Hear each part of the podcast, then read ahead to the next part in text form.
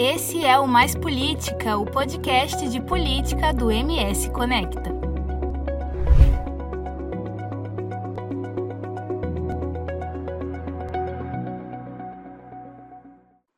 Olá pessoal, meu nome é Wendel Reis e esse é o podcast Mais Política, uma parceria do MS Conecta, Investiga MS e Park Office. Aqui você conhece um pouco mais sobre quem lidera a cena política aqui em Mato Grosso do Sul. De direita, de centro, de esquerda, não importa. Eles representam você. E aqui você sabe um pouco mais sobre o que eles pensam e fazem. O Mais Política é um oferecimento de Park Office, seu sucesso é o nosso sucesso. Toda Skin é a marca do coração da sua casa. E Tech, o tempo todo cuidando do seu tempo. Faculdade Instead, você no centro. Boi Brás, excelência em todos os pontos. E Brandfield, agência criativa.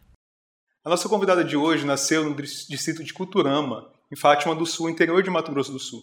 Veio para Campo Grande ainda muito novinha, se formou professora, foi eleita e reeleita vereadora, vice-governadora e deputada federal. Na última eleição, disputou o governo de Mato Grosso do Sul. Obrigado pela presença, Rose Modesto. Eu que quero agradecer, Wendel. Muito obrigada pela oportunidade de poder estar aqui nesse bate-papo sobre política. Muito obrigada, viu? Uma alegria poder estar aqui com vocês. Eu queria já começar conversando contigo e perguntando sobre como foi essa sua infância lá em Culturama, um distrito, cidade do Sim. interior.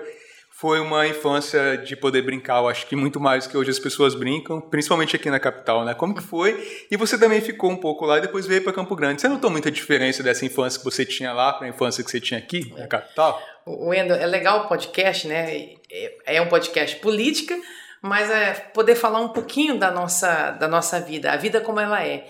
E é engraçado, eu quero até começar falando sobre isso. Toda vez quando eu falo de Culturama, toda vez quando eu falo da minha, das minhas origens, da minha história, é, tem gente, tem algumas pessoas que criticam, né? Eu vi esses dias um, alguém que se diz aí jornalista, porque eu, sinceramente, acho que um jornalista de verdade nem, nem faz o tipo de crítica que ele faz. E não vou citar nome também. Mas assim, tem gente que fica bravo porque ah, fica com essa conversinha de Culturama. É minha história. É de onde eu vim. Eu vim de um lugar pequeno, um lugar tão especial. Nascida em um distrito, né? Nasci em Fátima do Sul, mas fui criada num distrito. A minha família trabalhava já na, na, na, roça, como a gente chamava naquela época, no campo, na colheita de feijão, de arroz, de algodão. E eu sou a filha caçula de cinco irmãos homens e eu sou a única mulher, a única menina da família e a caçula. Então, eu, eu confesso para você que a minha vida ainda foi menos difícil lá em Culturama. Os meus irmãos, né, o Rinaldo né, e o Neco, que são os dois mais velhos, é, foram os que mais sofreram, depois Rony, o Regi também, e o Milton, que é o irmão homem caçula, e eu tivemos uma infância um pouco mais agradável, mas a nossa infância agradável era assim, como não tinha com quem ficar, os meus pais iam para a roça com os irmãos mais velhos, e eu e meu irmão a gente ficava embaixo de um pé de algodão, né? Como a gente não trabalhava, minha mãe procurava ali um pé de algodão é, maior para que desse uma sombrinha, forrava ali um paninho e a gente ficava ali brincando, eu e meu irmão caçula.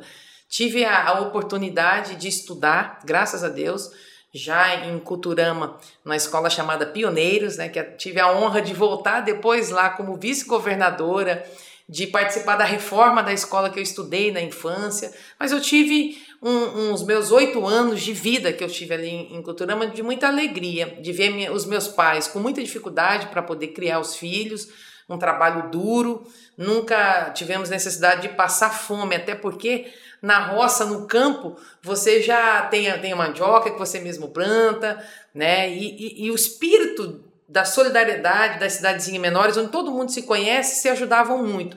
Mas uma infância difícil, mas ao mesmo tempo assim com muita alegria, com muito amor, com muito carinho. 85 a gente veio embora para Campo Grande. Rinaldo, meu irmão, veio primeiro, depois de alguns anos consegui uma casa num sorteio, que é no bairro Paraty, o bairro onde ainda mora boa parte dos meus irmãos, onde tem o meu projeto social, que é o projeto Tocando em Frente. E ali dos oito né? Eu completei a minha infância brincando, estudando, mas já comecei a trabalhar em Campo Grande muito novinha. Minha mãe logo começou a lavar roupa para 11 famílias lá no Conjunto Paraty. Meu pai trabalhando em servente de pedreiro e eu acompanhava minha mãe. Então a minha, a minha tarefa era brincava um pouquinho E ao outro tempo eu ia levar a roupa limpa, que a minha mãe lavava, junto com ela, buscava as roupas sujas, né? E ficava ali ajudando no dia a dia, mas nunca perdi essa oportunidade, né? Tanto de ter acesso à escola, como também de ter acesso à infância. Uma coisa legal falando ainda da infância, é, eu perdi dois amigos da minha rua onde eu morava no Conjunto Paraty, né? Até hoje, infelizmente que foi ali a Ellen, que era minha amiguinha de, de escola, desde a da, da quarta série na época, e perdi o Sandro, que teve um problema cardíaco muito sério. Mas todos os outros amigos, até hoje, a gente se encontra, a gente se reúne e já, já é uma amizade aí de mais de 36 anos. Então é muito gostoso. Tem ótimas lembranças né, da minha infância, tanto em Culturama como aqui em Campo Grande. Depois da nova fase adolescente, que já foi aqui em Campo Grande, você foi algum período da sua vida uma adolescente rebelde ou você sempre foi mais comportada? Ô, Ender, quando, quando, eu, quando eu completei nove anos, a, a minha família, o meu irmão, o Rony, que hoje é psicólogo, teólogo, pastor, é, a minha família foi congregar na igreja de Nosso Senhor Jesus Cristo, uma igreja evangélica. Então eu, tive assim a minha, a minha fase de adolescência muito próxima da minha família, muito próxima da escola, da educação, que eu nunca deixei, e muito próxima da igreja. E eu fui participar de um projeto da igreja, aprendi a tocar violão, foi ali que eu aprendi a tocar violão, que é outro motivo de críticas por alguns, né? As pessoas às vezes me veem com o violão na mão, acho que tem gente que pensa que eu, que eu é, não tenho competência para fazer outra coisa porque eu toco violão. A, a profissão do músico né? Já é uma profissão muito nobre, inclusive, né? Um musicista, quem toca um instrumento. Mas que é difícil, é difícil. né? É um eu, dom, é tem que ter talento. Difícil, tem que ter talento. E eu, assim, eu não sou profissional da música, né? Mas a música para mim é um hobby. Então, se eu trabalho 15 horas por dia, se eu tiver a oportunidade de encerrar a noite na casa de alguém para ir jantar, para ir fazer um churrasquinho, tiver um violão, vai, vai, eu, eu vou ter a oportunidade de ter aquele momento ali. Mas eu aprendi a tocar violão na igreja. Então, a minha adolescência, eu, eu confesso para vocês que não foi rebelde, não. Esses dias eu tava comentando, você acredita? Eu nunca fui numa boate na minha vida assim, né, para ir curtir uma festa, enfim. Não fui, não tem nada contra. Né? Quem, quem vai, nada disso, mas eu tô falando assim, eu, eu tive não um momento. Não fez parte do seu universo. Não fez parte do meu universo. Eu tive muito ligada à questão desde a adolescência, parte da infância, adolescência, minha juventude, toda participando muito mais de eventos na igreja. E como que entra a política nessa sua vida aí, já que você não, não tem ninguém da família, exceto Sim. seu irmão, que é, que é da vida política? É. Foi por meio dele? Foi ele que acabou te puxando para essa vida? Você já enxergava lá nessa rua pequena e adolescente, na igreja, alguém com uma vocação para a política? Já vou emendar essas duas não, perguntas. Não, e quem me conhece, quem vai ouvir essa entrevista, sabe do que eu estou falando aqui. Na verdade, o Rinaldo foi candidato pela primeira vez a vereador em 96, no Conjunto Paraty. Em 96 eu era adolescente, chegando ali na minha juventude, né? 15, 16 anos. E o Rinaldo perdeu quatro eleições seguidas.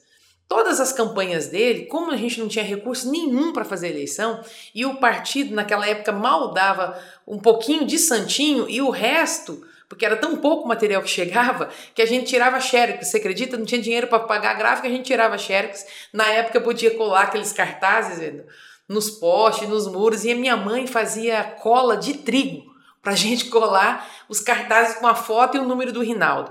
E eu era coordenadora da campanha do Rinaldo, gente, coordenando o quê? Né? Não tinha quase nada para coordenar. Era eu, mais três colegas meus de escola e a minha mãe a gente que andava tal. E eu fiquei muito próxima da política por conta disso. Eu comecei novinha coordenando a campanha do meu irmão, perdeu quatro eleições. Quando ele se elege vereador, em 2004, é, passados dois anos, ele recebe um convite para ser candidato a deputado estadual. E se elegeu. Então Rinaldo só ficou dois anos como vereador e já elegeu deputado estadual. Naquele período ficou um vácuo do grupo e o grupo falava o seguinte: e agora, né? A gente podia é, apoiar alguém do grupo, do time nosso para ser vereador. E falou com um amigo nosso que na época era uma pessoa que tinha muito potencial, ele não quis ser. E quando ele não quis ser, foi quando algumas pessoas falaram: tem que ser Rose. Rose leva jeito para isso. E eu falei: não, vocês estão doidos. Eu já dava aula nesse período, eu já tinha me formado, eu trabalhava em cinco escolas em Campo Grande. E eu nem imaginava disputar uma eleição. Eu era apaixonada por política porque eu cresci vendo meu irmão disputar eleições, né? Mas o grupo falou: não, tem que ser. O meu irmão, como deputado, disse: não, O Rinaldo foi contra, eu brinco até com ele hoje. Ei, Rinaldo, olha só, hein? quase que você perde a oportunidade, de repente, de ter uma irmã com a história que a gente, graças a Deus, conseguiu construir. Mas ele tinha receio das pessoas dizendo, pô, vem um irmão, aí lança, a irmã perde a eleição. Eu tinha um risco de perder, Sim. e se perde, era uma derrota para ele como Sim. deputado. Né? Se ganha, ele que me elegeu, mas se perde, ele que perdeu, mas o grupo convenceu ele que a gente tinha um potencial. E mesmo assim eu fiquei resistente. Qual era o meu medo, Ender? Eu sou uma pessoa que faço amizade muito fácil. Nunca tive inimigo na minha vida e graças a Deus continuo não tendo. Às vezes eu ouço muitas coisas que me machucam, que me ferem, mas eu não guardo rancor. Essa semana, só para você ter uma ideia, na campanha de governadora, infelizmente alguns sites acabaram extrapolando mesmo e acabaram indo para a parte de crime mesmo, sabe? Porque a notícia, seja ela boa ou ruim sobre mim, se ela for verdadeira, nós temos uma liberdade, entendeu? Para a imprensa tem que ser livre, eu defendo isso a qualquer custo. Mas o crime não, né? E os advogados acabaram é, processando dois sites aí. E agora chegou o momento, né? E eles chamaram, pediram para tentar um acordo. E eu não gosto de briga. Se eu puder alinhar, se eu puder acertar. E essa semana eu fiz dois acordos sabe? No sentido mesmo, assim, olha, você tá. A justiça a gente também quer exigir. De não divulgar nenhuma notícia mais é, é, mentirosa, nenhum tipo de ataque, entendeu? Nem difamação. O que é verdade tem que soltar mesmo, mas o que é mentira, não. Então eu sou da paz. E eu sabia que o dia que eu entrasse na política, eu jamais ia conseguir agradar todo mundo e ia ter pessoas que, mesmo sabendo que não é verdade o que vão falar, mas vão falar para me atingir por outros objetivos, por outros interesses. Eu tinha medo disso. Mas eu tive muito amigo que me falou: Rose, precisa ir, tem que ter coragem. Nós queremos alguém na Câmara, alguém da educação. Os professores me incentivaram muito. E aí eu saí candidata. Foi assim que eu entrei na política.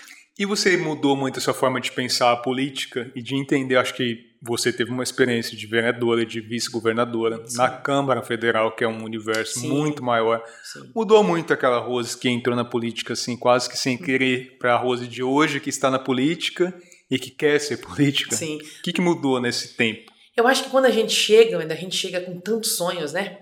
E, e talvez também com um pouco, né? Faltando um conhecimento, assim. Você chega achando que você pode fazer, às vezes, mais do que você imagina, né? Aliás, você imagina fazer mais do que dá para fazer. E eu cheguei mesmo como vereador, assim, com muitos sonhos. Alguns eu consegui realizar, algumas leis importantes nós conseguimos deixar né, aqui. Hoje eu estava dando uma entrevista de manhã no SBT falando da lei do botão do pânico, que foi uma lei que eu apresentei, que está aí um projeto que está funcionando hoje na Casa da Mulher Brasileira, que ajuda as mulheres que estão com medidas protetivas, a lei né, que, que combate a questão do bullying, a lei do Bolsa Universitária Municipal. E aí eu já falo aqui de uma frustração, por exemplo. Esse projeto de lei é maravilhoso. Né? Foi sancionado dentro da Uniderp a lei, na época, o prefeito era o Nelsinho, ele sancionou a lei lá dentro, com mais de 3 mil acadêmicos, mas até hoje essa lei nenhum prefeito colocou em prática, que é um município, também tem um programa que vai acudir, ajudar a financiar bolsas de estudo para a universidade, para o ensino superior. Não é obrigação do município cuidar da educação superior, mas não tem lei que impede. E acho que uma prefeitura que tem esse olhar de poder preparar os jovens e dar oportunidade para quem quer fazer uma faculdade, sendo jovem ou, ou, ou, não mais jovem, mas que tem um sonho de se preparar e ficar aqui e devolver aqui depois para nós todo o conhecimento. Então, essa é uma frustração que eu, que eu tenho. Eu ah, continuo entendendo que a política é ainda a maior ferramenta de mudança de vida, é através da política e a, a, minha tristeza às vezes ver as pessoas desanimadas com a política, sem acreditar e sem confiar mais no político. E aí, quando não confia, não participa. E quando não participa no processo democrático, é muito pior. Porque na democracia, se você não participa, você não conhece. E, e como é você que vai fazer a escolha, você precisa conhecer para escolher, para votar né, para dar oportunidade da pessoa estar lá. É através da política, por isso que não dá para desistir. Então eu continuo acreditando na boa política, ela ajuda sim. Eu sei que através do mandato meu e do mandato de tantas pessoas que estavam ao meu redor, do cargo que eu ocupei como vice-governadora, como secretária de Estado, eu sei quantas pessoas a gente conseguiu ajudar a ver suas vidas transformadas. Eu vi uma notícia triste essa semana e vou procurar, inclusive, assim, até para conversar um pouquinho com o governador, eu vou, eu vou pedir uma agenda para entender o que, que aconteceu no Rede Solidária lá do Dom Antônio, que é um projeto de governo. Nós, em 2015, eu e o Reinaldo, eu vice-governadora, e o Reinaldo deu todo o apoio, eu era secretária de Estado, nós organizamos duas unidades do Rede Solidária, que é um projeto é, que o CRAS também tem funções parecidas, mas dentro do bairro onde nós colocamos, a demanda é enorme. Então, por isso nós colocamos no Dom Antônio Barbosa e no Noroeste um projeto que atende crianças, jovens, as mães com curso de qualificação. E lá eu vi essa semana a notícia, eu não tive oportunidade ainda de falar com ele, mas vou falar. Eu vi que, que, a, que a secretaria acabou tirando de lá o projeto e deixando algumas centenas, centenas de crianças sem atendimento. E eu tenho certeza que pela sensibilidade, né, eu acredito que o governo vai retomar de alguma forma esse projeto tão importante. Mas eu vi isso nascer.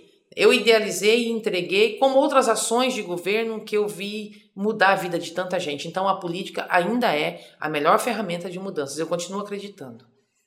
Mudou então essa forma de fazer, principalmente a campanha política aqui para você, né? Naquela época, Sim alguns anos atrás é. era uma totalmente diferente. Hoje em dia a gente tem a rede social, Sim. que ao mesmo tempo que faz chegar as é. coisas boas, também faz chegar as Com coisas ruins. ruins. Você vê muita diferença nessa forma de fazer campanha que é nova? Ah, sim, é muito rápido, né? Primeiro que é rápido demais, né? Nossa, a gente tinha que andar tanto para conseguir alcançar com a nossa informação X pessoas, né? Tipo, ah, eu tenho que, eu tenho que dar um jeito de falar com 3, com 10 mil pessoas. Como? Nossa, tinha que evitar fazer 300 reuniões. Hoje não. Hoje, como nós estamos aqui, centenas e milhares de pessoas vão nos ouvir. Então, ficou muito mais rápido para chegar a nossa história, as nossas ideias.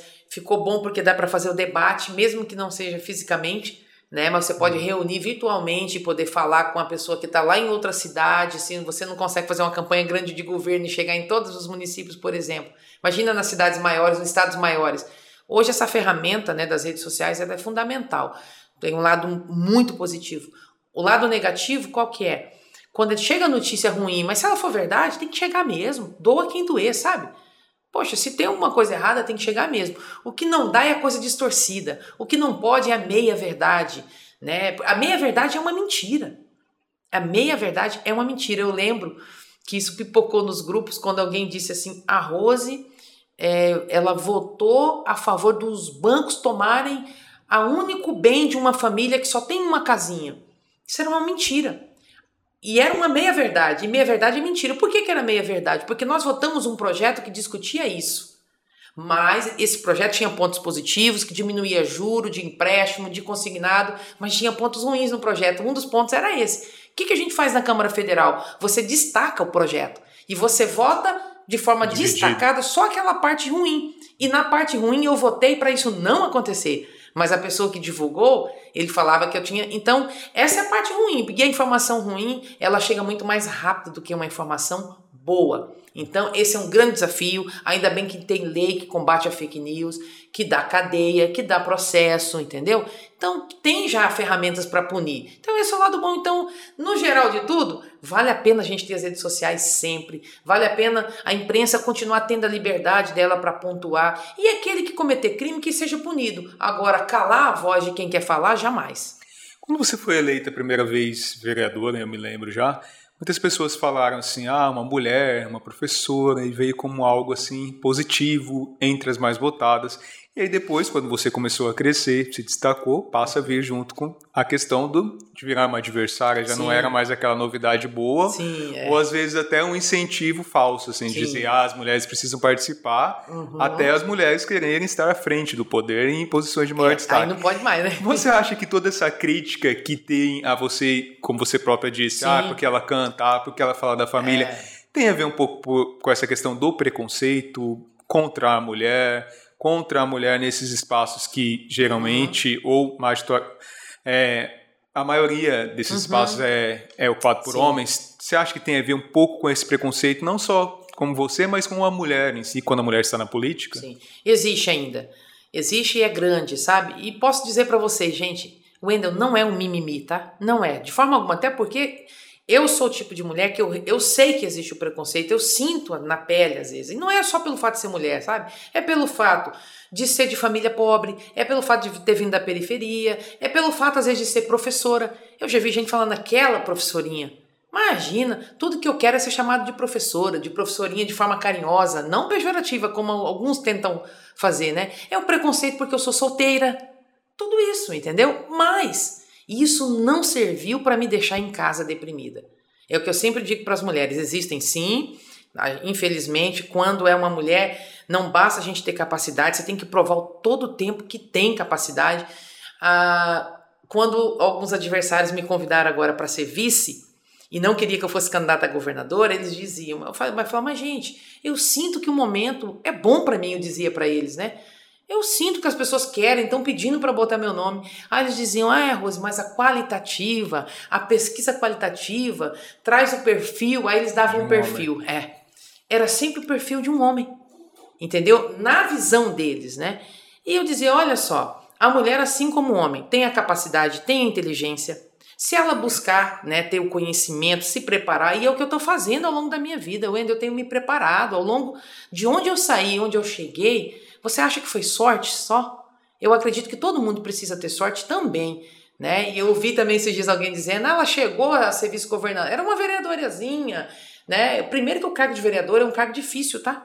Ser vereador não é fácil, é a eleição mais difícil que existe. E ser vereador é uma honra. Eu me sinto muito feliz de ter sido vereador em Campo Grande duas vezes, tenho muito orgulho disso. Mas só chegou a ser vice porque teve sorte. Não, de onde eu saí, eu não chegaria onde eu cheguei só com sorte, né?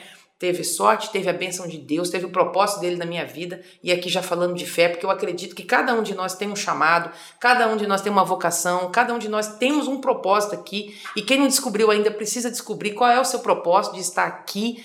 Mas eu me preparei, eu estudei, eu leio muito, sabe? Eu, eu assisto é, documentários importantes para entender e eu busco a cada dia. Agora eu estou fazendo uma pós, né, pela PUC Minas específica em administração pública, apesar de eu conhecer de gente, de ter essa experiência, eu acho que é mais um conhecimento que vai me preparar para os próximos desafios que vêm pela frente. É, tentam me dizer, tentam me fazer acreditar que eu morri, né?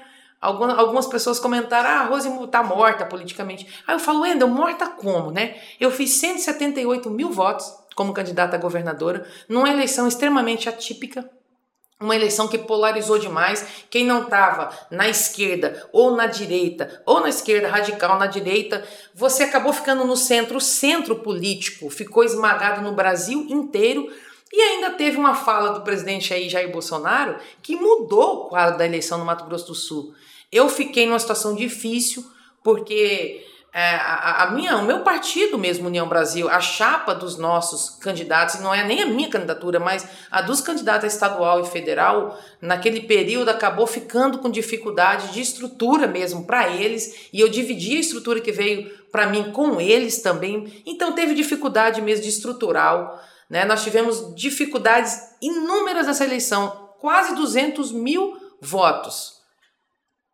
Tá aí o meu nome vivo nas pesquisas que estão fazendo em Campo Grande, que eu já sei disso. Então eu não vou acreditar só porque as pessoas querem que eu acredite. Algumas, né? Não são muitas não, mas algumas, mas não, não morri não. Eu tô aí com um monte de ideias, com vários projetos. Quando as pessoas me perguntam, Rose, o que que vem para frente? Eu acho que essa discussão a gente faz com o eleitor, porque o eleitor é que tem que dar um norte. Eu só fui candidata a governadora porque as pessoas pediam mesmo, viu? Era mais fácil ser deputada federal de novo, estaria hoje com meu mandato garantido. Não, eu quis ir num projeto desafiador porque eu, por onde eu passava tinha um grupo que dizia: vai, Rose, bota teu nome. É importante ter uma mulher, faz 20 anos que não tem. E vai ser assim. As minhas decisões vão ser tomadas em breve, seja para o cargo que vier, baseado também nessa, nesse debate com o eleitor.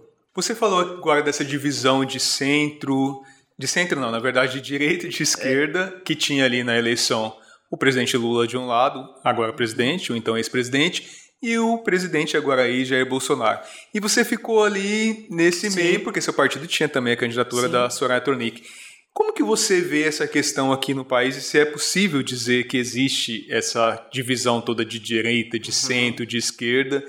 Você hoje se classifica como uma política, você acha que é possível te classificar como de direita, de centro, de centro-direita? Qual é a classificação que você faz disso? Sim. Você gosta dessa classificação? Sim. E também qual que é hoje a ideologia do partido que você uhum. está no União Brasil? Sim. Você era do PSDB e foi para o União. Brasil. Uhum. Wendel, até pelo meu histórico, né? E você me conhece há muito tempo, você vai entender o que eu estou falando. Eu me considero uma pessoa muito mais de uma progressista, sabe? É, e eu achei realmente que, que, que caberia nessa eleição alguém que não tivesse nem lá, né, numa direita mais conservadora e nem numa esquerda também mais, mais radical, esquerda de raiz mesmo. Eu, eu entendia que tinha espaço né, para você colocar suas ideias com mais equilíbrio, discutindo muito mais os interesses da população do que de uma sigla partidária ou do que apenas uma ideologia de um partido ou de um, um líder, seja ele qual for, de esquerda ou de direita. E, mas ficou muito claro, já, já teve momentos que teve mais espaço para isso político. Hoje o Brasil, na minha avaliação, continua ainda polarizado, muito polarizado entre a esquerda e a direita. Para frente, como é que vai ser? o que eu avalio é que tem uma tendência de voltar, né, esse equilíbrio. É um equilíbrio que que na minha avaliação é o que todo político deveria defender. Os interesses da população não pode estar é, abaixo dos interesses de partidários ou de, de você ter ali uma, uma adoração para o líder X ou Y. Não. E o União Brasil, eu penso que hoje está exatamente aí buscando né, ser um partido mais progressista, que defende sim uma, uma pauta econômica forte, porque a gente sabe que o, o Brasil depende disso, né? o mercado precisa sinalizar de forma favorável, gerando emprego, investimentos aqui para nós, para gerar oportunidade de trabalho, que é o que dá dignidade para as pessoas desenvolver do ponto de vista econômico, aliado ao desenvolvimento social. Eu acho que essa pauta deveria ser a pauta da esquerda, da direita, do centro, de todo político. E é aqui que eu quero continuar. Qual que você acha que é a maior dificuldade hoje para fazer política? Eu acho que é resgatar a confiança do eleitor, a participação das pessoas.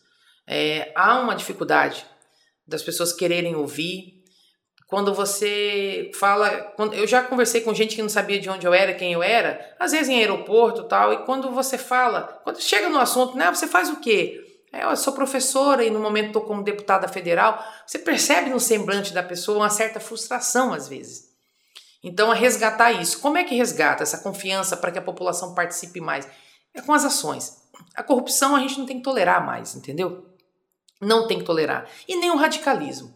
Não faz bem para ninguém nenhum tipo de radicalismo, seja na política, na igreja, entendeu? Em qualquer lugar, a gente precisa ter um equilíbrio né, e fazer política de forma transparente com bons resultados. Eu sempre digo que quando a gente fala de imposto no Brasil, todo mundo, de norte a sul, leste a oeste, pois a gente paga muito imposto no Brasil, por isso a importância de uma reforma tributária agora, ensaiamos ela nessa legislatura passada, infelizmente não, não aconteceu. Precisa acontecer uma unificação desses impostos para poder simplificar tudo isso, gerar mais emprego, um equilíbrio econômico, mas é, nós precisamos entender que pior do que pagar imposto alto é você pagar um imposto e não receber o serviço de qualidade. E é isso que quase todo mundo reclama. E é isso que deixa quase todo mundo frustrado. E todo mundo sabe que, que quem está atrás de tudo isso é o político. É o prefeito, é o governador, são os deputados, senadores, vereadores que votam lei, é o presidente da República. Então, nós precisamos começar a devolver mais para o povo. Quando você devolver mais para a sociedade, a gente vai começar a resgatar mais a confiança. Você falou dessa questão da aversão das pessoas muitas vezes à política, que traz poder, mas também traz muitas vezes o preconceito uhum. e de colocar todo mundo ali nessa mesma mesmo um mesmo saco, é, fala assim, que todo mundo é. corrupto, todo mundo que faz política é, tá, tá lá para se beneficiar de alguma é. forma. E você já pensou dentro de toda essa dificuldade que muitas vezes passa em deixar a vida política? Eu ainda, ainda não. Eu, eu confesso para você que eu já tive momentos não de desistir, mas de fazer reflexões mesmo assim. Puxa vida, será que é mais no sentido assim, será que ainda é o momento de eu estar aqui? Não só por mim, tá pelas pessoas. Tipo, será que as pessoas ainda estão felizes comigo? Será que elas ainda me querem aqui? O político tem que ter esse desconfiômetro, tá? Eu, eu, eu, eu juro por Deus, eu vou sempre cuidar muito isso, né? E aí, eu acho que quando a gente tem uma derrota eleitoral, é uma coisa. Eu tive uma derrota, eu já tive duas derrotas eleitorais e já tive duas, três e quatro vitórias eleitorais ah, e políticas, né? É, eu já fui duas vezes vereadora, ganhei vice-governadora junto com o Reinaldo e ganhei deputada federal. Perdi prefeita em 2016, mas foi uma derrota eleitoral, uma vitória política, concorda? Sim. Fui pro segundo turno, foi uma eleição bonita, defendi o que eu queria e a gente respeita o resultado. E agora novamente eu tive uma derrota eleitoral, sabe? Então, enquanto eu estiver na política sentindo que as minhas, as minhas eleições né, têm a representatividade do voto, eu vou continuar fazendo. E o dia que eu deixar de disputar, eu ainda vou continuar fazendo política. sabe? Participando, é, andando, dando palestra. Vou fazer muito isso agora. Inclusive já comecei, né? Enquanto não decide ainda a minha vida, o que, que eu vou fazer nos novos projetos, né? Recebi alguns convites, tá por se decidir. Eu tenho andado, tenho dado palestras e mais nesse sentido, não é defendendo partido e muito menos pré-candidatura, seja o que for. Nada. Eu estou falando da importância da democracia, estou falando da importância da participação das pessoas, da participação da mulher. É, porque, gente, a gente fala que tem pouca mulher e tem mesmo. Mas se a gente tiver pouca participação nas disputas, e é uma das razões que eu fui candidata a governadora, a gente fica falando, né? Poxa, nunca teve uma mulher governadora, mas fazia 20 anos que não tinha uma candidata mulher. Como é que vai ter governadora se não tem nem candidata? Então tem que ter coragem. Eu me sinto uma mulher corajosa porque eu abri mão do certo para ir para uma eleição mais difícil da história do Mato Grosso do Sul. Nunca teve tantos quadros bons como os que tinham nessa eleição, em uma eleição muito polarizada, ou seja, era um cenário difícil. Eu fui aconselhada por alguns, não vai, é muito difícil. Eu disse, olha, o líder de verdade não vai onde é mais fácil, ele vai onde precisa ir. Eu sinto que eu tenho que ir e deixar o nome à disposição. Qual é o momento que você define como mais difícil nessa sua trajetória política? Na minha trajetória política? que você acha que foi mais... em 2014, 2013, processo de cassação que teve aqui do Bernal, onde nasceu aquela comissão é, processante. Eu, inclusive, não queria aquela comissão, eu entendi que a gente tinha que, naquele momento, deixar na mão da justiça, para a justiça analisar. Inclusive, eu votei contra a, a formação da comissão processante, eu votei contra. Quando a comissão nasceu, teve toda a investigação, o rito.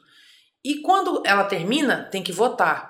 Quando você tem que votar, ou você vota a favor ou você vota contra aquele relatório. O que, que tinha no relatório e o que, que tinha de parecer do Ministério Público e do Tribunal de Contas? Inclusive, o Ministério Público um dia foi à Câmara e disse: olha, se vocês não agirem, vocês vão responder por outro crime.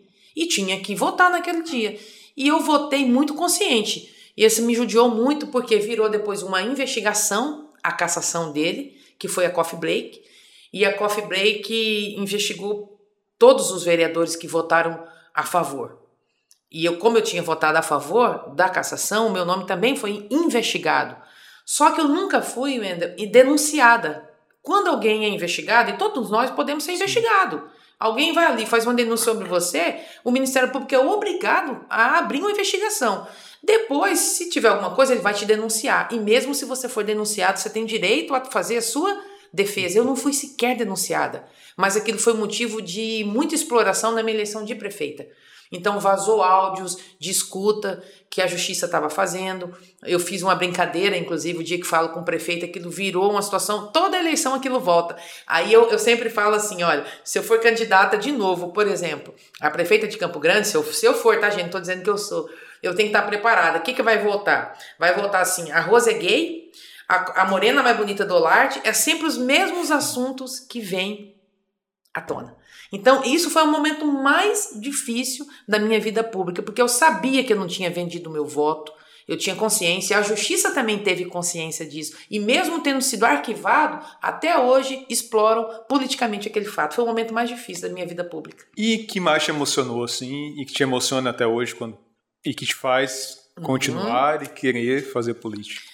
Ah, me emocionou, muitas coisas me emocionaram. A minha primeira eleição, né, porque assim, eu lembro que quando eu fui pro, pro PSDB, né, eu era do PPS na época, mas como meu irmão estava no PSDB, ficou aquela coisa, como é que vai ficar? Não, tem que vir, vir, enfim. Eu fui pro PSDB, mas lá tinha uns caras já muito famosos, o João Rocha já era um cara que tinha uma história linda. O Silveira, né, o ex-vereador Silveira, que infelizmente já nos deixou, ele também. E quando eu fui, era a irmã do Rinaldo que estava chegando. É uma mulher, é professora, vai fazer uns dois mil votos, vai ajudar a chapa. E de repente eu fiz quase oito mil votos e fui a vereadora mais votada do PSDB.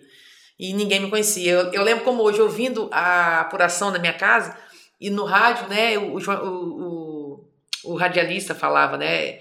É, de onde veio essa Rose? Quem é essa Rose? Porque eu não era conhecida mesmo, e de repente eu fiz quase 8 mil votos. Então foi um momento de bastante emoção. Cheguei na Câmara, consegui deixar leis aprovadas. Né? Depois, assim, me tornar vice-governadora do Estado, poder voltar lá na minha terrinha como vice-governadora, de onde eu saí, de uma família tão simples do ponto de vista financeiro. Isso não é pouca coisa, viu, Ana? Não é, pouca, não é pouca coisa. Nesse, nesse território que é difícil para a mulher, nesse território que não é fácil para as pessoas que vêm de origem mais simples, você sabe do que eu estou falando? Porque você também vem de origem simples e na sua área eu imagino que também não seja fácil, entendeu? Mesmo você sendo muito bom no que você faz, sempre tem um mas isso, gente, quando eu falo, não é para ficar chorando, não. Pelo contrário, é para dizer o seguinte: olha, de onde eu vim e chegar onde eu cheguei e ainda onde vou chegar é a prova que todo mundo pode chegar. Então, me emocionei de ter me tornado vice-governadora naquela eleição tão difícil, né? De poder ter entregado projetos interessantes e depois de sentar numa cadeira lá na Câmara Federal, num lugar onde tem 513 deputados só no Brasil inteiro, e sentei numa mesa que só ficou oito eu passei essa semana lá e vi minha foto que foi para a história como terceira secretária da mesa diretora, então eu me emociono. E me emociono por quê? Porque tudo isso foi conquistado, sabe com quê? Com a confiança das pessoas.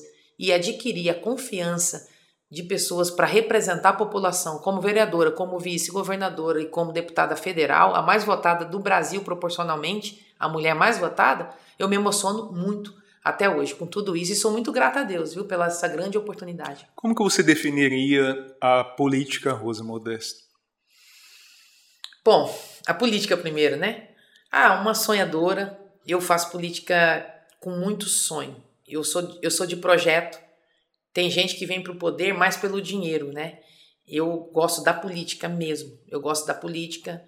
É, eu, eu e não estou aqui reclamando, pelo contrário, mas eu não adquiri fortuna. Eu já tenho, tô 15 anos, eu tô, já tive dois mandatos de vereadora, tive mandato de vice-governadora, deputada federal, e eu tenho a minha vida simples da forma que eu entrei. Inclusive moro até hoje no mesmo apartamento. Quando eu ainda era professora, eu comprei. Tô lá no mesmo apartamento, tenho uma vida simples. Então eu sou a política que faço política sonhando e acreditando que quando a gente luta pelo sonho, que a, o político não é só o dele, é o sonho que você tem que lutar pelo sonho do outro, o sonho da moradia, que eu também já precisei quando cheguei aqui. Nós moramos de favor quando nós chegamos em Campo Grande, então eu sei quanto é importante pegar uma casa popular, mesmo que seja pequenininha, mas é para chamar de sua, é diferente. O sonho para ter acesso à universidade, que eu também tive esse sonho realizado de ser aluna bolsista. Então eu sou, eu, eu, eu definiria assim: a Rose Modesta é uma política que acredita no sonho dela e que luta pelo sonho das pessoas também. E quem que é a cidadã Rose Modesto? É, você consegue separar a política consigo. da cidadã Rose? Eu consigo. Se mistura um pouquinho né, no dia a dia, mas eu, eu consigo separar. A cidadã é uma, uma mulher de uma família é, muito amorosa, né, uma mulher que acredita muito em Deus, que tem uma fé inabalável. Eu tenho uma fé inabalável. Eu falei esses dias, eu queria ter colocado um outdoor assim, Deus é fiel, depois que eu perdi a eleição, porque quando eu ganhei a primeira vez, eu coloquei agradecendo e embaixo uma frase assim, Deus é fiel. Por quê? Porque Deus é fiel sempre. Quando dá certo, quando não dá certo, né? Tá tudo no controle dele mesmo, e eu acredito muito na fidelidade dele com a gente, mesmo diante das nossas imperfeições. E é uma mulher que tem uma fé enorme. Eu amo, né, fazer amizades tenho facilidade para isso. E tem gente que me conhece só depois que eu já estava na política e acha que eu ando sorrindo à toa por conta da política, né? Wendel, eu no Paraty tinha uma bis, uma motinha bis, e eu passava, era até difícil, né, para andar. Onde passava era um, era um amigo na esquina, para, e até hoje é assim. Então eu, eu, eu sou uma cidadã que tenho a minha fé em Deus muito forte, tenho facilidade de me relacionar com as pessoas, independente das diferenças, tá? Sejam elas na área que for, isso é meu, é da minha essência. Sou família, amo a minha família, né? Acredito muito que é o nosso porto seguro e tem sido assim. A minha mãe, meu pai, minha mãe já está com 78 anos, meu pai com 86, e eu sinto a importância deles desde a nossa infância até hoje, né? Porque eu já estou com 45 anos e eu sei, entendo a importância disso para nós. Então, é, é, essa é a cidadã Rose Modeste, né? Que acredita na força do amor, da unidade, da fé em Deus e na força dos nossos sonhos. E que gosta de fazer o que nas horas vagas? Ah, né? Amo ver filme, é, violão, se eu tiver oportunidade, a música, né? De vez em quando eu posto algumas coisas na rede e tal, mas Dificilmente não tem uma semana que eu não estou reunida, ou em casa cantando lá com os meus irmãos, com meus pais, na casa de algum amigo. Gosto de ler, né? Então, é, nas horas vagas é isso que a gente, que eu mais gosto de fazer. Um bom filme, uma boa música, estar tá reunida com a família, comendo uma comidinha caipira, uma galinha caipira. Esse é o, o meu final de semana geralmente é assim. Que tipo de filme que você gosta mais, já que citou filme? Olha, tirando o filme de terror eu não sei, eu respeito quem gosta, viu, gente? Mas você ficar quase duas horas, uma hora e meia, passando medo, com o coração batendo mais forte, é uma adrenalina que, sinceramente, eu não sou muito fim. Mas o resto todos, gosto de filme de comédia, gosto de drama, né? É, gosto de filme romântico. Então, todos os estilos, só o filme de terror mesmo, de suspense, que eu evito às vezes, porque não é muito confortável. Você vai em parque de diversão? Você falou que não gosta muito de não. passar medo. Ó, oh, vou te falar. Já eu, associei. Vou te falar uma coisa. A única diversão quando fala de parque é ir buscar um circo. Às vezes tem algum circo montado, eu, eu, eu amo também, né? Mas parque não. Nunca fui em nenhum brinquedo. Né, que tem adrenalina, não gosto, não pulo de ponte, né? Tem gente que gosta, não gosto de, de quê? De saltar de paraquedas, nada disso, entendeu? Não, não gosto, eu gosto de coisa mais calma. Já tem muita adrenalina na minha vida, né? Qual que você acha que é a maior qualidade sua, Rose? A minha maior qualidade? Puxa, é tão ruim a gente falar da gente mesmo, né? Parece que fica meio. Mas enfim, vou falar o que, que eu acho defeito. que as pessoas falam, né? Eu vou falar os dois. O que, que as pessoas falam? As pessoas acham que eu. que a minha maior. é a minha genero, genero, generosidade. E isso é muito dos meus pais, entendeu? Não tem nada a ver com a política, não, tá? Isso tem a ver mesmo com. A, sempre foi assim. Isso é meu e eu, e eu, eu gosto dessa característica. Às vezes, até quem me, me fere, me machuca, eu não, eu não guardo nada, não. Você perguntar para mim, você tem alguma coisa contra alguém? De forma alguma, entendeu? Então, acho que essa é minha, talvez a minha maior é, característica de, de realmente ser. procurar ser generosa com todo mundo, independente se a pessoa me serve ou não, se ela vai poder ficar do meu lado ou não, entendeu? Se eu puder retribuir de alguma forma, fazer isso. E meu maior defeito? Algo que você precisa melhorar. Ah, lá, eu sou tão ansiosa. Eu preciso descansar mais meu coração, sabe? Porque eu, eu tenho tanta fé assim que as coisas vão acontecer de acordo com o que Deus tem pra gente, mas quando eu menos percebo, eu tô ansiosa, tô respirando errado demais, entendeu? Hum. Então, essa é uma coisa que eu preciso é, trabalhar mais, assim, entregar mais mesmo. Não tá nada no nosso controle, né, velho? Olha o que a gente viu acontecer com a Marilda agora, né? Entendeu? Não tá, nossa vida não tá no nosso controle. E, e, eu sei disso, mas mesmo sabendo, quando pensa que não, eu tô lá ansiosa. E às vezes a gente não vive o hoje pensando muito no amanhã e não pertence a nós o amanhã. Alguém que você admira na política, nessa sua trajetória toda? Você conseguiria citar alguém? Sim, eu tenho algumas referências. E não é porque é mulher, não, né? Mas assim, para mim é uma referência. Por quê? Porque é forte, é, é resiliente, é corajosa, conseguiu entrar e sair da vida pública né, de forma limpa. A Marisa Serrano é uma grande referência, sabe? Uma grande referência mesmo. Por tudo, é uma educadora, né? E uma mulher que foi vereadora, né, deputada, vice-prefeita, senadora da República e encerrou como conselheira Tribunal de Contas Imagina se até hoje eu sofro e outras mulheres também sofrem assim na política, essa questão ainda do preconceito, a, a, o julgamento da nossa capacidade. Imagina a Marisa que, que começou antes da gente e abriu estrada para todas nós, né? Então eu, eu faço questão de dar uma referência de uma mulher e de uma mulher nossa, do nosso estado, que é uma referência nacional, inclusive. Alguém que você não admira na política. ah, isso é muito falar, né? Eu acho que, não vou dar nomes, mas eu não admiro assim, de verdade, político que faz política usando as pessoas e descartando, político que faz é, política mentindo, enganando, não precisa, o eleitor ele quer a verdade. Se você falar um não olhando no olho com respeito, ele vai entender, né? Político que usa política para mudar a própria vida, não precisa disso, entendeu? Não é o caminho. Político que tira dinheiro né, da saúde e tem gente que morre por conta disso, da educação e falta escola por conta disso, e falta professor melhor valorizado por conta disso. Então, eu não admiro o político que não entendeu que a política ela deve ser usada para mudar a vida das pessoas para melhor e não para ser usada para mudar a própria vida para melhor e a vida dos outros para pior. Você tem um ídolo? Ah, eu, a minha mãe, né, meus pais, sabe? Os dois. Meu Deus, a história deles dois, assim, a, o que eles conseguiram fazer com tão pouco, para nós, não estou falando de questões materiais, estou falando de princípios, de valores, na simplicidade deles, entendeu? São meus ídolos.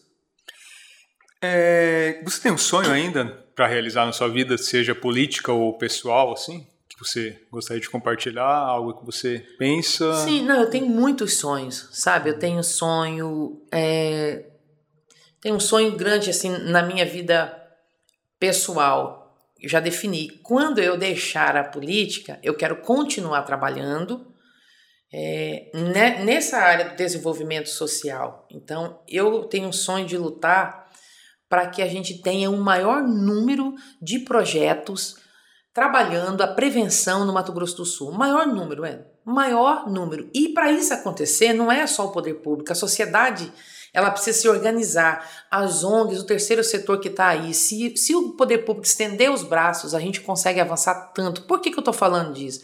Porque quando você trabalha com a criança e com o adolescente na área preventiva, você evita que tenha meninos que vão se tornar homens violentos e aí vai diminuir o índice de violência contra a mulher, contra a criança, contra o abuso sexual, contra a pedofilia nós vamos trabalhar a formação e nós vamos ter jovens distante das drogas e muito mais preparado preparado para o mercado de trabalho. Então, o meu sonho é fazer isso agora e o meu sonho é esse: ter energia e força para continuar atuando fora da política. Então, quando eu sair, quando eu parar, né? Porque eu não quero ficar velhinha aqui na política, não. Eu tenho um sonho antes de parar de chegar ao poder executivo, sabe? Eu tenho um sonho mesmo. E eu já falei que eu não vou desistir ainda enquanto eu não conseguir. Eu quero ser, eu quero ser prefeito um dia, eu quero ser governadora. E eu não quero ser para dizer, ah, eu fui, porque eu sei que nesses lugares você tem caneta para decidir se o investimento vai mais aqui, vai mais ali, se a gente melhora primeiro isso e depois aquilo. Então eu tenho esse sonho aí. Quando você tiver então mais velha, quando você já estiver pensando em parar e cuidar da uhum. ONG, diz que você citou, o que, que você espera ao olhar para trás, enxergar nessa trajetória sua? Eu espero ter marcado a vida das pessoas de forma positiva. O que vai ficar sempre serão as lembranças. Como eu quero ser lembrada? Eu preciso cuidar disso. Quando eu não estiver mais aqui na política, ou quando eu não estiver mais aqui, inclusive, né, nesse mundo aqui, quando a gente for para a vida eterna, como é que eu vou ser lembrada pelas pessoas? Né? Então, eu quero ser lembrada como uma mulher que foi generosa, que foi responsável, que era preparada, que era uma boa técnica, mas também que era humana, que cuidou e ajudou a desenvolver o Estado, a cidade, o Brasil, mas que não deixou para trás aqueles que mais precisavam. Né? Uma líder de verdade. Eu acho que essa não é nem um político, é um líder de verdade. Eu quero ser lembrada dessa forma. Rose, eu agradeço esse bate-papo, essa oportunidade de que as pessoas conheçam um pouco melhor a sua trajetória, também como você pensa, o que você espera daqui para frente. Muitas pessoas às vezes votam porque se identifica, porque gosta do que você falou de uma palavra Sim. ou outra, mas não conhece a fundo quem é e o que pensa, né? Uhum. Então a gente uhum. te agradece por dar essa oportunidade para que as pessoas conheçam um pouco mais sobre você. E para nós é maravilhoso ter essa oportunidade de falar com as pessoas e dar essa oportunidade para conhecer não só quem é a Rose Modesto, pessoa pública, mas a Rose Modesto né, é, que vem lá desse lugar tão pequenininho e que chegou hoje aqui nessa condição de poder ter a honra de ter se tornado uma pessoa que ocupou, ocupou e vai ocupar, se Deus assim permitir, outros cargos públicos. Obrigado por essa oportunidade de poder estar aqui falando com vocês. Eu que agradeço. Agradeço também a você que nos acompanhou no podcast Mais Política, nessa parceria do MS Conecta, Investiga MS e Park Office. Até o próximo. O Mais Política é um oferecimento de Parque Office, seu sucesso é o nosso sucesso. Toda Skin é a marca do coração da sua casa. E Tech, o tempo todo cuidando do seu tempo. Faculdade Instead, você no centro. Boi Brás, excelência em todos os pontos. E Brandfield, agência criativa.